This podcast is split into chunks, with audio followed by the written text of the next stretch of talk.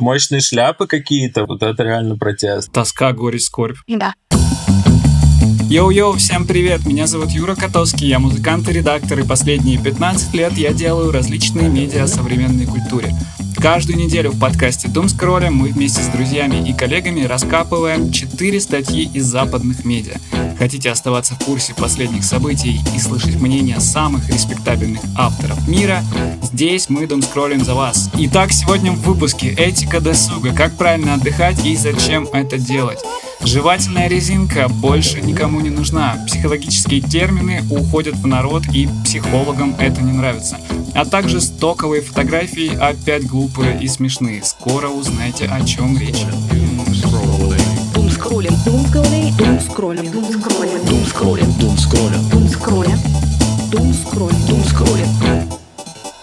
Вместе со мной сегодня моя соведущая, исследовательница горизонтальных коммуникаций, будущая журналистка Ира Герасимова. Да, это я. Всем привет, ребята. Ира, привет. Что у тебя нового? У меня все новое. Неделя новая.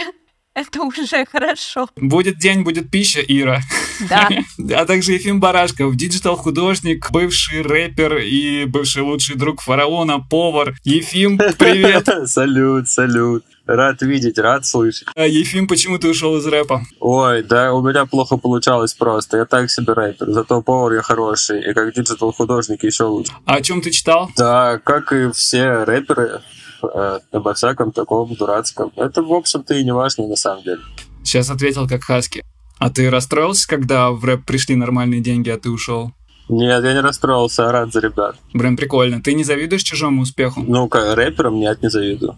А поварам? Завидую поварам, да, поварам завидую. Завидую Алену Дзюкасу жестко вообще. Это мой поварской кумир. Он очень классный, у него в Париже теперь даже есть с какого-то времени своя школа. Считается лучше, чем Кордон Блю. Ну, по крайней мере, я так считаю. Раньше многих пришел к веганству и строил очень интересные позиции, очень крутые.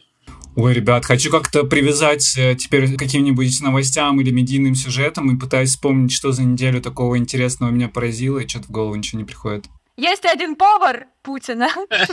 Идеальная, идеальная подводка. Окей, двигаемся в выпуск. Начнем с кое-чего попроще. Стоковые фотографии. Итак, материал называется «Женщины, которые пишут лежа на животе». Он вышел в блоге Мэрил Марко. Это главный сценарист оригинального шоу Дэвида Леттермана, а также сценарист многих эпизодов «Секса в большом городе». Мэрил высмеивает распространенный в медиа сюжет, где девушка пишет в тетради или на ноутбуке лежа на кровати на животе. На фотографиях, в рекламе, в кино она видела этот один и тот же образ, и в рамках эксперимента она попробовала писать сама и поняла, что есть множество намного более простых и удобных способов, как не писать. Она провела исследование на 3 поисковых системах и обнаружила, что на 100% фотографий со стоков лежа на животе пишут именно женщины. Далее она приводит с десяток найденных на стоках фотографий из интернета и подробно их описывает. Например, можно такое, как ASMR, или вот есть эти технологии типа alt-текст, когда пишут описание к инстафото для тех, кто плохо видит. Вот можно себя сейчас почувствовать на их месте. Девушка смотрит ноутбук, оперевшись на оба локтя. Если она подвинет один из них, то упадет. А вот девушка лежит на животе на диване и смеется, глядя в пустую тетрадь. И действительно, на большинстве снимков, которые она там выложила, все девушки лежа на животе пишут в пустую тетрадь. Точнее, пытаются не писать, как она говорит. А вот многозадачная девушка, она лежит на животе, одной рукой держит ручку, а другой придерживает телефон у уха. Очевидно, в этот момент она не пишет в своей тетради и не говорит по телефону. Далее есть более сложные варианты. Например, есть фотография девушки, которая лежит на животе и смеется, глядя в ноутбук. При этом в одной руке у нее бокал вина, в другой очки, слева от нее стоит миска с попкорном. В следующей фотографии девушка лежит на животе на кровати с ноутбуком, но рядом с ней на той же кровати лежат книги, на книгах стоит чашка кофе, домашнее растение в горшке, а рядом с ним стоит даже будильник. Довольно смешной материал, если видеть фотографии с их описаниями, мы обязательно это выложим в свой новый Телеграм, куда мы будем выкладывать материалы, которые мы обсуждаем, а также те материалы, которые не вошли в выпуск, вот поэтому заходите туда, заглядывайте туда. Мне все это напомнило этот мем про девушек, которые смеются в одиночестве, глядя на салат. И тут, Ефим, ты у тебя, возможно, будут какие-то важные комментарии, но я...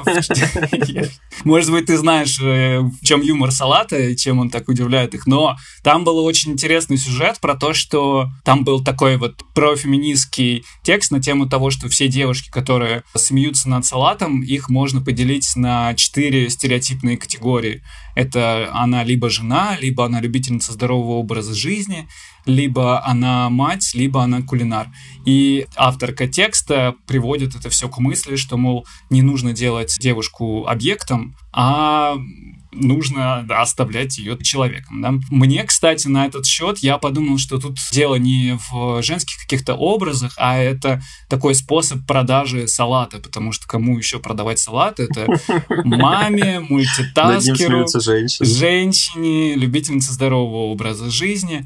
Ну и все это я хочу... У меня есть несколько вопросов относительно этого, но не знаю, может быть, вы уже хотите что-то вкинуть, у вас есть какие-то хот-тейки на этот счет? У меня есть тейк только насчет последнего описанного тобой изображения женщины, которую окружает куча предметов. Все это звучит так, как будто она уже в опасности, если честно. То есть стоит и шелохнуться, на нее упадет или цветок, или кофе, она реально в опасности. Блин, я, кстати, знаю девчонку, которая действительно есть эта привычка лежать на кровати и ставить прямо на кровать чашку кофе. И она все время ее проливает. Она говорит, что типа стабильно раз в неделю она у нее падает. И я не знаю, возможно, это, кстати, результат вот такого медиаобраза.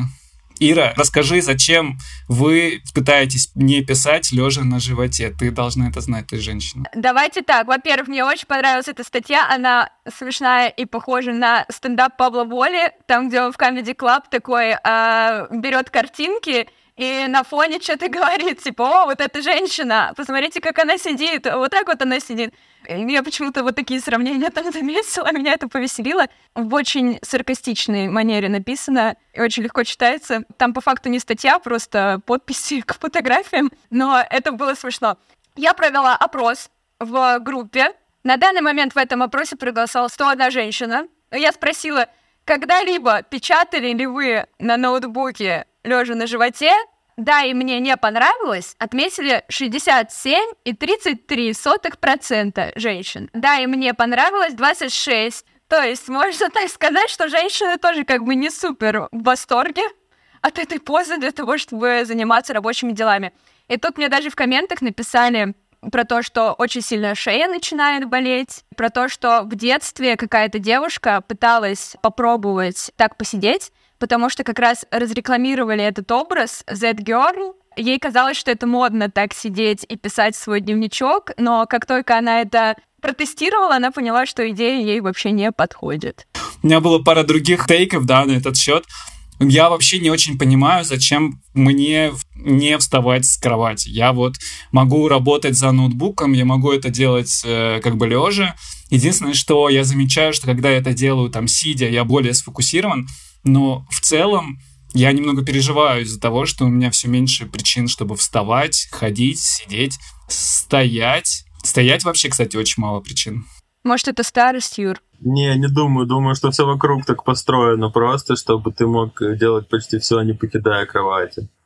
На самом деле все к этому идет. Вы, наверное, смотрели Pixar «Валли». Там все в будущем люди, они как бы существуют, сидя в передвижных креслах, летающих, да, креслах даже.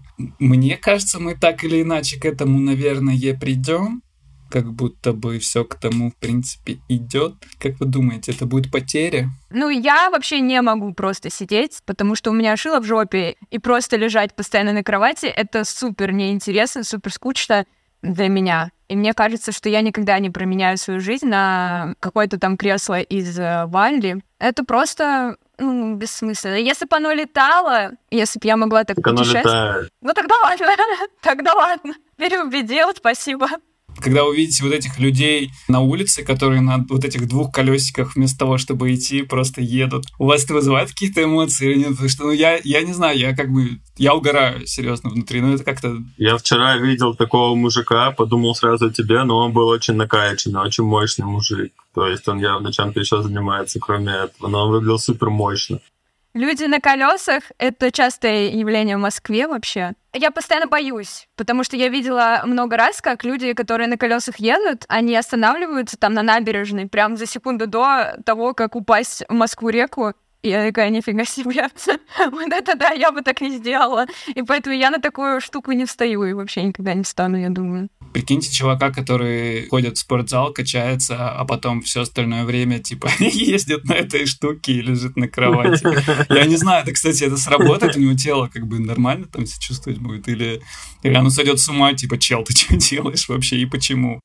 Вот как раз сидячий образ жизни, тело атрофируется ведь. Оно же создано для того, чтобы работать, пахать там. Кстати, там есть один материал в будущем как раз на этот счет. Вот, поговорим. Я, кстати, пока читал эту статью, я вот так вот как раз-таки лежал. Я не могу сказать, что это супер неудобно, но, наверное, если долго так делать, это не приносит удовольствия. Я тоже попробовала полежать, мне неудобно. Блин, мне кажется, сейчас все, кто послушает этот подкаст, они попробуют.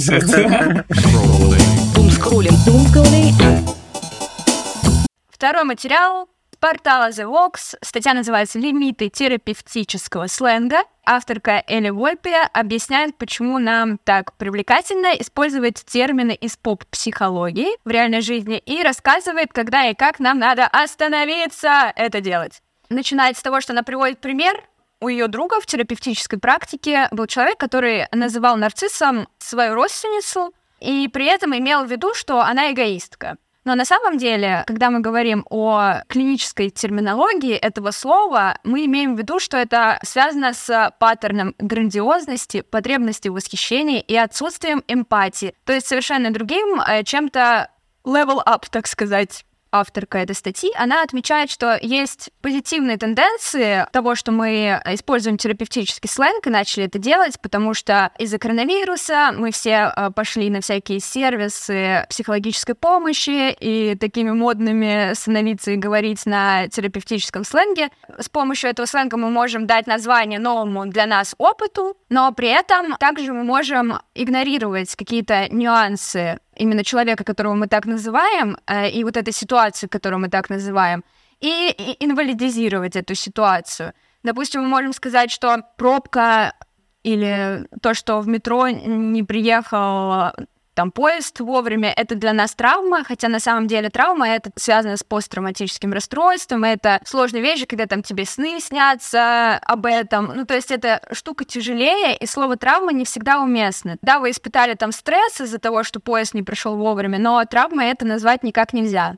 При этом люди используют такие слова в реальной жизни. Ну, она там опрашивает, собственно говоря, врачей, и врачи ей говорят, что иногда даже такие слова используются людьми как способ просто выиграть спор, вкинуть вот это слово для того, чтобы все поняли, что человек знающий, так сказать. Допустим, когда ты говоришь, там, ты меня газлайтишь, не всегда человек на самом деле газлайтер, но это очень большое влияние имеет и на людей, которые рядом, и на самого человека, и может на самом деле нанести ему ущерб. Она предоставляет нам некоторые варианты для того, чтобы с этим справиться, для того, чтобы минимизировать вот этот риск того, что ты скажешь это слово неправильно. Каждый раз, когда ты хочешь сказать какой-то такой термин, тебе надо обращаться к своему предыдущему опыту, когда ты говорил такой термин, и спрашивать себя вопросы, а зачем я его сказал, что оно должно было передать, каковы были мои намерения в тот момент, чтобы понять, что конкретно характеризует это понятие. Вместо одного слова, колкого, едкого, которое может задеть человека и сделать что-то в итоге очень плохо, надо объяснять ситуацию другими словами, синонимичными, рассказывать полную картину. И вообще лучше терапевтический сленг, кроме как в терапии, нигде не использовать желательно. И я прочитала, когда эту статью, я подумала, что у нас сейчас ведь распространен довольно эйболизм. Вот эта штука, что для нас терапевтические названия каких-то там болезней, расстройств, это равно оскорбление, насилие. Я очень часто слышу, что там какой-нибудь пример, то, что дауном, да, назвали человека, это уже вообще никого даже не удивляет. То есть это так перешло в наш повседневный сленг, что как будто бы для дауна теперь надо какое-то новое понятие придумывать, потому что оно уже настолько въелось в подсознание как что-то около дурак, что даже не знаешь, что с этим делать. Вот. Или, допустим, когда говорят про какого-то человека, который не от мира всего и какой-то очень странный, говорят, что он шиз, Хотя на самом деле у шизоидного расстройства личности на самом деле совершенно другие проявления. Ничего общего они не имеют, но при этом обзывательство такое существует. И иногда это даже как комплимент, кстати говоря.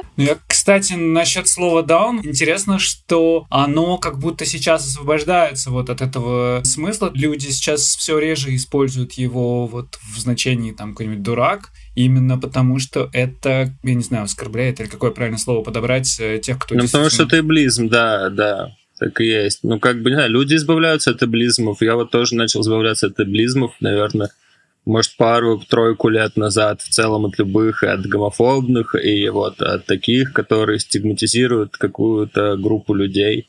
Это не круто, повзрослел и понял, перестал использовать такие слова. И нормально, сначала было не очень удобно, а потом привык. Ничего такого. Есть масса других слов, звучащих достаточно смешно. Я знаю просто кейс, например, про то, что у Хана Замая есть даже мерч Толстого, где написано «шиз». Это чуть ли не его любимое слово, когда он говорит всем, типа, шиз, но он шиз, он вообще шиз. И из его уст это не выглядит как оскорбление и эйблизм на самом деле.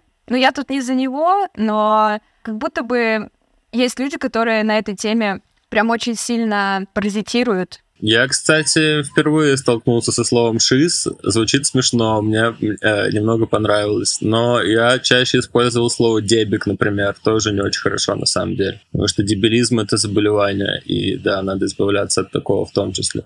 Ира, я думаю, что ты звучишь как поклонник Замая, и поэтому ты одобряешь. Я не сказала, что я оправдываю его. Не важно, что он меня поздравил с днем рождения за донат в 243 рубля. Не важно. Но было приятно, согласись. Крупный донат. Согласись, было приятно. Конечно, но я не оправдываю, что он говорит «шиз», но из его уст это очень смешно звучит, но в этом и прикол, что это плохо, что звучит смешно. Я вот сейчас... у меня были подозрения, я нагуглил. Идиот — это человек, страдающий глубокой формой умственной отсталости, олигофрении. И при этом я помню, что олигофрен тоже использовали в каком-то негативном... Ну, вот в значении как дурак. Мне кажется, это больше для школьных учительниц слово, если честно. О, кстати. Да, было такое. Это из их словарного запаса ругательства по-любому. Идиот? Не, олигофрен. А, ну ладно. Мне еще нравится вот другое значение. Идиот — это в Древней Греции гражданин полиса, живущий в отрыве от общественной жизни, не участвующий в общем собрании граждан полиса. Ого, вот это интересное значение. Я, кстати, тут поддержу твою точку зрения, Ефим. Довольно просто и прикольно, если привыкнуть, то можно найти синонимы, в принципе, для всех вот этих вот слов. И на самом деле становится более четко и как бы ощущение, что на самом деле там я чувствую и что на самом деле я хочу сказать. Как-то я был на группе 12 шагов, не вдаваясь в подробности. Так вот, у них там есть карта эмоций, там условно есть грусть, и под ней там типа, я не знаю, 12 оттенков разных. Ну, когда я говорил по этой карте эмоций, у меня были отличия между тем, что я чувствую боязнь или беспокойство, смущение или опасение. Кстати, это интересно, как это работает, но я замечал, то есть откуда я знаю, что такое, например, подвох, как я его...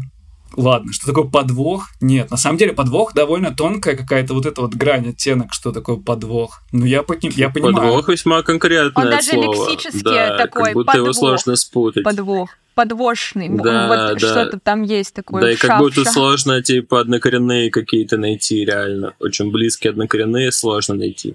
Ну вот, например, ошеломленность. Я знаю значение всех этих слов. То есть я интуитивно понимаю, там, что такое оцепенение, что такое... Почему я по страху именно пошел? Ты знаешь значение слов, я просто в шоке. Это я в шоке. Да, это мощно ты этим похвастался. Ну. Вот нетерпение — это оттенок радости. Не знаю, не факт. Это что-то с тревогой связано. Да, но это в оттенках радости написано. Ну, это такая тревожная радость, это нетерпение. Если радостью. Мне пописать, типа, не терпится. Нет, это другое. Нетерпение — это какая-то позитивная коннотация. Нетерпение — это такое нетерпение, а не... Нетерпение. А если с другой эмоцией это произнести, то как? То нетерпение. Нет, она не работает. Другая эмоция. Ну ладно, не знаю, мне кажется, ну останемся при своих мнениях, окей. Ну или вот негодование. Вот негодование — это негодование. Это напоминает мне, когда я бариста работала, мне надо было по кругу кофейному угадывать, короче, в эспрессо 3 оттенка. Я сначала думала, что это вообще неправда все и заговор кофейников, и что я там ничего не пойму, где там вишня, где там карамель жжёная, а где там вино красное. Но на деле, на самом деле, когда ты начинаешь в это погружаться, потом ты такой, да, вроде я что-то там усмотрела. Мне кажется, что с эмоциями это также ты начинаешь со временем понимать вот именно маленькое какое-то различие. Если сначала это просто радость, грусть, то дальше это вот целый кофейный круг. Тоска, горесть, скорбь. Да.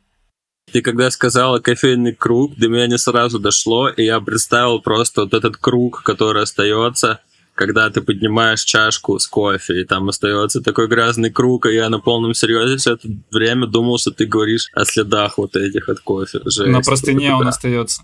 Мне понравилось заговор кофейников. На простыне, да, когда пьешь вот так вот кофе лежа с ноутбуком и пишешь что-нибудь. Теория заговора кофейников. Но это правда так. А вы попробуйте, определите 3 вкуса в кофе. Попробуй, блин. Я думаю, Юра может. У нас недавно с ним был большой спор на эту тему. Нет, я могу турецкий отличить от всего остального, потому что турецкий... Я из-под коня, вот что это.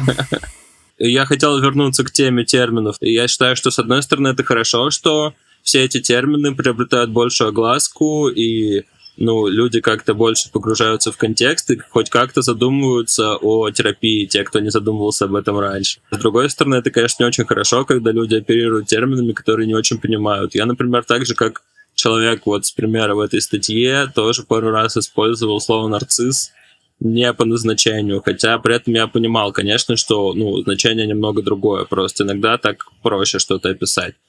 Но в целом, да, наверное, не стоит так делать.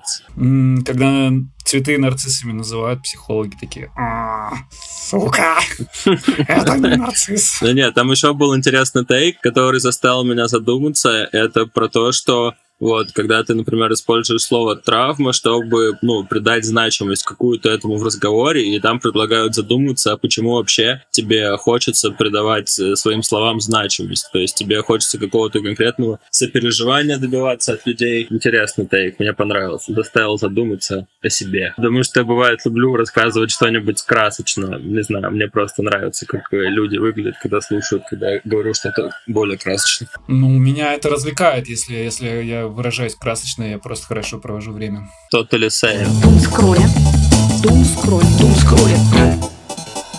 Я хочу перейти к следующему материалу. Это эссе, называется «К этике досуга». Его написал Стюарт Уотли, старший редактор Project Syndicate. Они публикуют, распространяют статьи и комментарии совместно с 500 СМИ в 156 странах мира. Опубликован этот материал на сайте Hedgehog Review. Обзор ежика. Очень мне понравилось. У них на логотипе еще ежик. И он начинает с истории досуга и отношения к нему людей. Он вспоминает, когда западные колонисты в 19 веке приехали в Полинезию, они там встретили местные племена, и они описывают, что у этих местных племен было очень много свободного времени. Также в доиндустриальной Англии, когда люди стали зарабатывать больше, когда они стали поднимать цены на свои товары, они вместо того, чтобы накапливать богатство, они просто больше отдыхали. Этика досуга была в Древнем Риме и в Древней Греции, и, например, Сократ, Аристотель и Платон порицали, когда люди работали сверх меры. На латыни слово «досуг», оно как бы первоначальное, и от него происходит уже слово «труд». То есть досуг — это называется на латыни «отиум», трудное дело — не «готиум». Наверное, я правильно читаю, возможно, нет. Но трудное дело являлось у них производным. В христианстве святой Августин считал, что мы должны отдыхать, если нам вдруг не нужно работать, потому что, когда мы отдыхаем, мы предаемся созерцанию. Далее автор рассматривает, как у нас сегодня обстоит с досугом. Он выделяет, что зачастую у современных людей мысль о том, чтобы позволить себе больше свободы, чем она у них сейчас есть, она вызывает тревогу. И вот он говорит о том, что целью нового консенсуса, то есть сейчас что происходит, у нас технологический прогресс происходит, и люди, в принципе, могли бы работать меньше. Как бы тут можно пойти двумя путями. Либо просто работать больше в это освободившееся время, либо найти какой-то новый политический консенсус, в котором вот как-то определить и решить, что нам нужно меньше работать, а не производить больше товаров. Далее он рассуждает, что произойдет, если нам не нужно работать вообще. Вопрос лично для меня, потому что вот как раз работать у меня получается легко, а отдыхать мне иногда сложно представить, что мне делать. Он рассуждает, что в будущем начнется некоторая переоценка ценностей, когда культура коммерциализации будет сокращена или заменена новыми нормами и институтами, в которых упор будет сделан на опыт, а не на роскошь. Он цитирует здесь Джона Адамса, его письмо своей жене в конце 18 века. Очень красивая цитата. Он говорит: «Я должен изучать политику и войну для того, чтобы мои сыновья могли свободно изучать живопись, поэзию, математику и философию». При этом он рассуждает о, собственно, как современный человек проводит свободное время. Ну и, естественно, более 60% американцев свое свободное время тратят на просмотр телека или пролистывание соцсетей.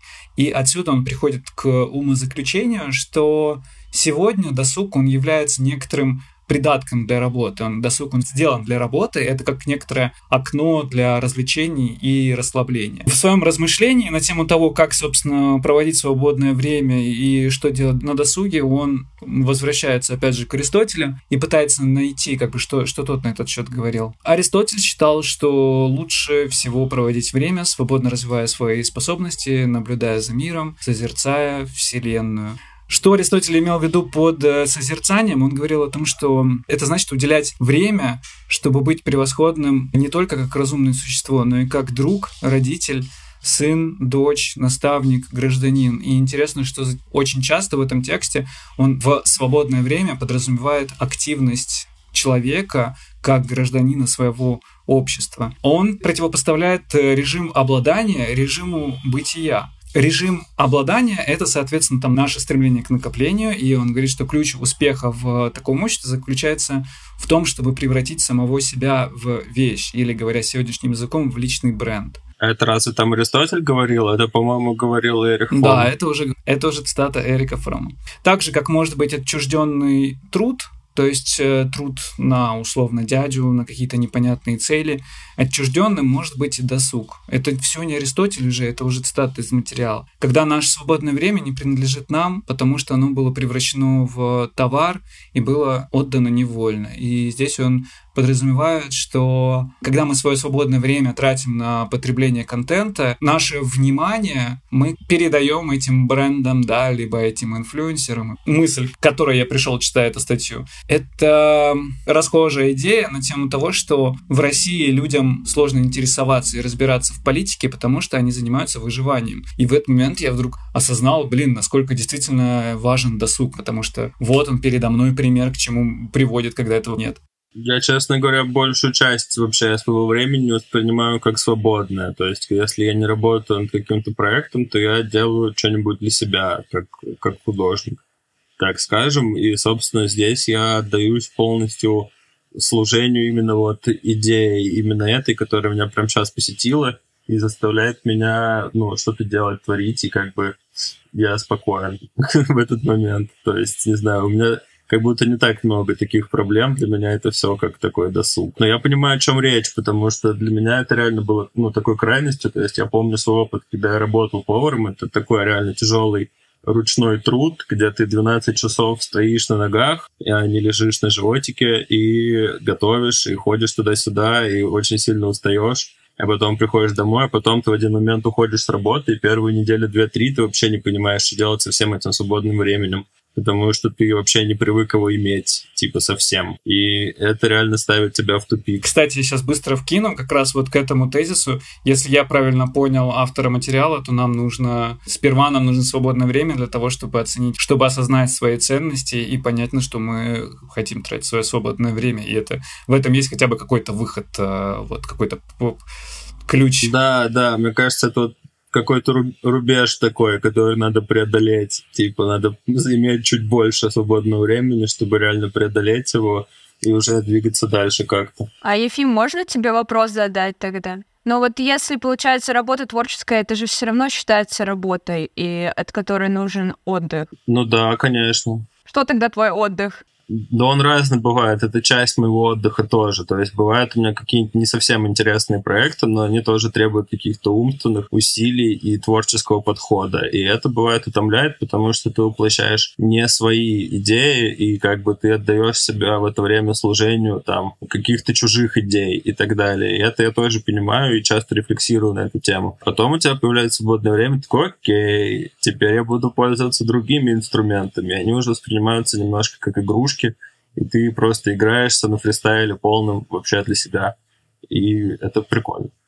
Другое дело то, что все это в общем тоже как-то подвержено тому, что это в итоге становится контентом. То есть что ты потом с этим сделаешь? В моем случае, когда это digital art, ты особо с этим ничего не сделаешь. Ты можешь это выложить в тот же Instagram, и это все тоже уже, как, грубо говоря, продукт сразу воспринимается с этого момента. Но в момент, пока ты над этим работаешь, это как досуг. Вот как-то так. Вот сейчас у меня закончится сессия. Сейчас уже неделя такая на получили. Было непонятно вообще, что делать со своим временем, куда его инвестировать. Поэтому я даже в свободное время стараюсь, чтобы какие-то другие люди за меня продумали, что я буду делать в свободное время. Вот, допустим, я еду через неделю волонтерить на бессонницу, и я думаю, что это будет мой досуг, потому что я просто перезагружусь и буду заниматься другими задачами. Хотя на самом деле я понимаю, что смена рода деятельности не равно досуг, вообще ни хрена. И надо бы просто посидеть, побатониться и понять, что тебе в жизни нужно. Я думаю, что я выделю несколько дней, ну, может быть, даже недели 2-3 для того, чтобы просто посидеть в тишине. Мне кажется, в тишине посидеть — это прям кайфово, очень классно для того, чтобы перезагрузиться и вот именно подумать. Поэтому для меня тишина. Еще плюс из-за того, что у меня работа с людьми связана, постоянно люди очень сильно устаются от коммуникации. Я когда услышал, что тебе нужно, чтобы кто-то модерировал твое свободное время, я вдруг понял, как ты оказалась в Думскроллим. Ты думаешь, это мое свободное время? Думаешь, рабочее? Я думаю, рабочее, да. Смотри на Юру на лицо, для него это явно свободное время, у него очень праздный вид. Ну, у него там, я так понимаю, другие работы какие-то, типа слесарь, а дальше Думскроллим вот тут вот находится. Да, я плотник, да. Иногда превращаю рыбу в вино. Ты реально плотник? Тебе уже не 33, к сожалению. Я более опытен, чем он. А что касается Юры, мы с ним разбираемся в хорошем досуге. Например, мы посещали аквапарк. Вот это был мощный досуг. Возможно, это реально такая всеобъемлющая система, из которой мы уже никогда не сможем выбраться, и нет конца, и мы всегда будем менять одну деятельность на другую, и мы замкнуты в этом. Но, мне кажется, это может считаться досугом, потому что это anyway смена деятельности.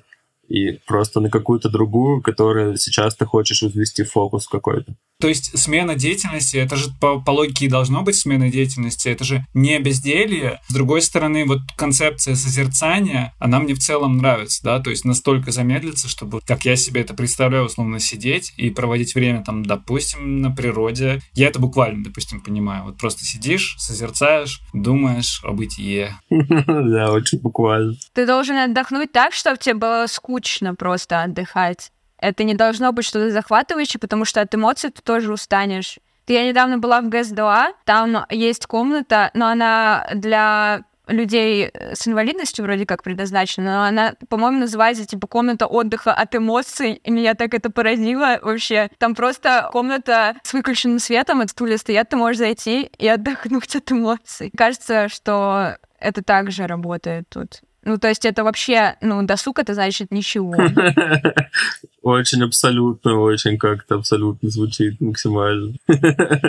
Я бы вот точно, что бы я назвал досугом, это копаться в земле и вот всякие растения там подрезать. А как называется вот эта капсула, в которой типа вода плотности такой очень высокой и температура твоего тела, и там никаких звуков, и ты в ней лежишь?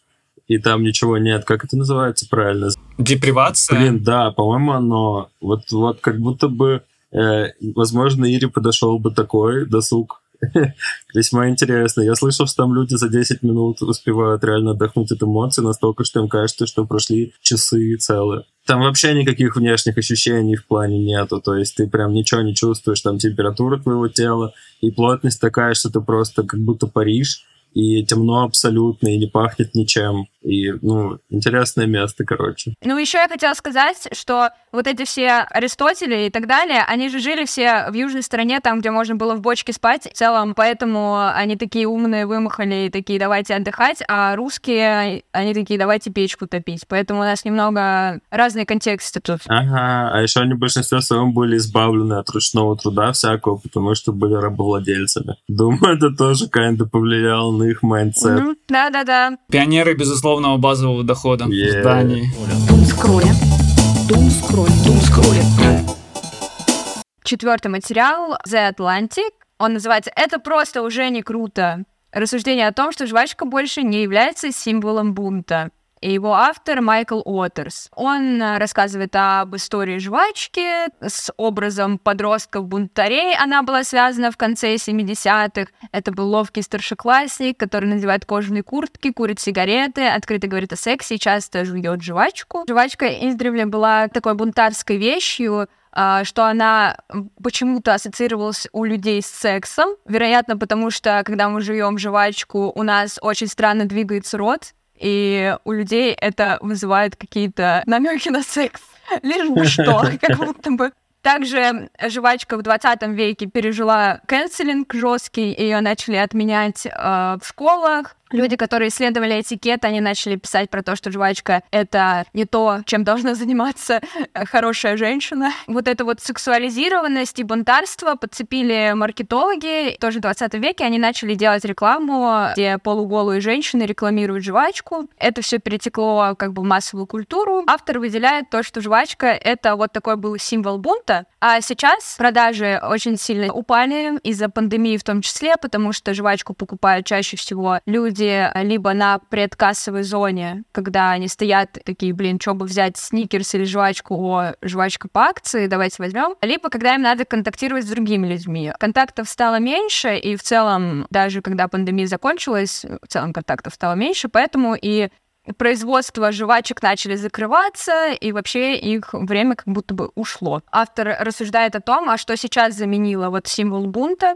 Он говорит о том, что сейчас не существует единственного образа быть, и поэтому не существует единственного образа восстать. Он говорит про то, что вот, допустим, сейчас бунт — это ноготочки разноцветные у мужчин, потому что раньше они считались признаком квирности, а теперь даже натуралы делают себе ногти, типа в протест. Приводит пример Билли Айлиш, которая всегда ходила там с зелеными длинными ногтями, с яркими волосами, но потом, когда она перекрасилась, стала типа Нормисом, для всех это вообще произвело фурор, это был такой у нее бунт. Я подумала, а вообще будет ли время, когда не будет никаких бунтов, когда бунты вообще перевернутся? То есть мы сейчас идем к тому, что бунт — это быть, наоборот, нормальным типом, как будто бы совершенно не выделяться, потому что все выделяются, и никого ничем уже не удивишь. Родители начали принимать вот эти вот все покраски волос в 13 лет, все ободранные стены. Как люди будут выражать свой бунт потом? И нужно ли будет выражать свой бунт? Это очень интересный, кстати, вопрос. Я часто думаю на тему того, как, выкладывая контент, там, я как автор, как, выкладывая контент, не стать частью контент-машины. Потому что уже вот эта вот оригинальность, она, ну, настолько оккупирована маркетинговыми агентствами, да, которые подцепили это там у креативщиков, и просто все настолько вот оригинальное, каждый лезет из кожи вон. Допустим, это заметно по модным показам, которые там просто сейчас каждый показ — это довольно абсурдное зрелище. Если 90-е реклама Бенетон, показы Маккуина, они действительно как-то удивляли, то сейчас пытаются удивить, по-моему, у Диора это было тем, что модели поднимаются на таких платформах из-под земли. И это так глупо выглядит просто. Я понимаю, что это какая-то инстаграмовская такая тема, что это должно все прийти вот к одному видосику, который там все лайкнут. Но вот как на этом фоне не делать контент? Как на этом фоне сделать вот что-то свое, но не стать просто еще одним этим очередным? Мне кажется, тут еще очень играет переменное времени, что как бы это может быть чем-то оригинальным и крутым, может быть, недельку или типа две, а потом, либо про это забудут, либо, б, этим кто-то жестко вдохновится и поставит на поток. Любые вещи сейчас очень жестко клишируются, то есть, например, даже начало этой статьи, оно же описано, ну, буквально в несколько клише. Кожаная куртка, сигарета, жвачка. Типа, бэм, и там яркий мейк, и все это уже, ну, типа, ты видишь картинку у себя в голове, не потому, что это как-то, типа, было подробно и хорошо описано, а потому, что это просто набор клише, который у тебя в голове уже создает какой-то образ. Любые образы стали доступны, и можно найти почти все, что угодно, и вдохновиться чем угодно вообще очень быстро. Для этого ничего не надо делать, просто в телефончике порыться у себя. При этом у меня есть ответ на твой вопрос, Ира. То есть я вот насчет контента я не понимаю, а на твой вопрос у меня есть как раз ответ. Есть протестная вещь, которую, ну, очень мало кто может себе позволить, и которая просто всех разносит. Это модификации тела. Да, это мощно. Это как руки-базуки или что? Как Александр Шпак, мой любимый, например. Смена пола. Ну ладно, пол меняют не чтобы удивить, не чтобы, мне кажется, протест какой-то высказать. Смена пола не очень подходит, наверное. Да, вот это не надо тут. Тут речь не о том, что это делают ради протеста. Если мы берем до этого там какую-то культуру, которая была контркультурой, то Берроуз, там, не знаю, битники употребляли наркотики не ради протеста, они просто были такими. ЛГБТ-сообщества, которые там просто ломали людям головы там, в 70-е, это не было ради протеста, это было просто часть их культуры. И также сегодня там модификации тела, и почему есть вот этот вот артист под названием Fake Trailers, который почему-то стоит особняком, я не знаю, вы знаете или нет, но это такой татуированный, так как бы с ног до головы чел, который еще красит на лице клоуна. И он почему-то на фоне всех остальных артистов, он реально выделяется. То есть все остальные выглядят на его фоне позером, потому что этот человек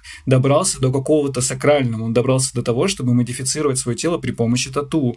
И я замечаю, что музыка, которую делают трансгендерные люди, например, в ней есть вот этот заряд чего-то сырого, недоступного, того, что вот обычный человек не может себе это позволить. Это то, что находится за гранью возможного для большинства, потому что я не могу себе это позволить. И, возможно, в конечном счете это приведет к какому-то принятию модификации в будущем, потому что нас, возможно, ждет вживление себе чипов, не нас, а наших потомков, наших детей, возможно, ждет вживление каких-нибудь чипов куда-нибудь в мозг, и это будет конфликт поколений, потому что будут там, допустим, это вряд ли будет протестом, типа.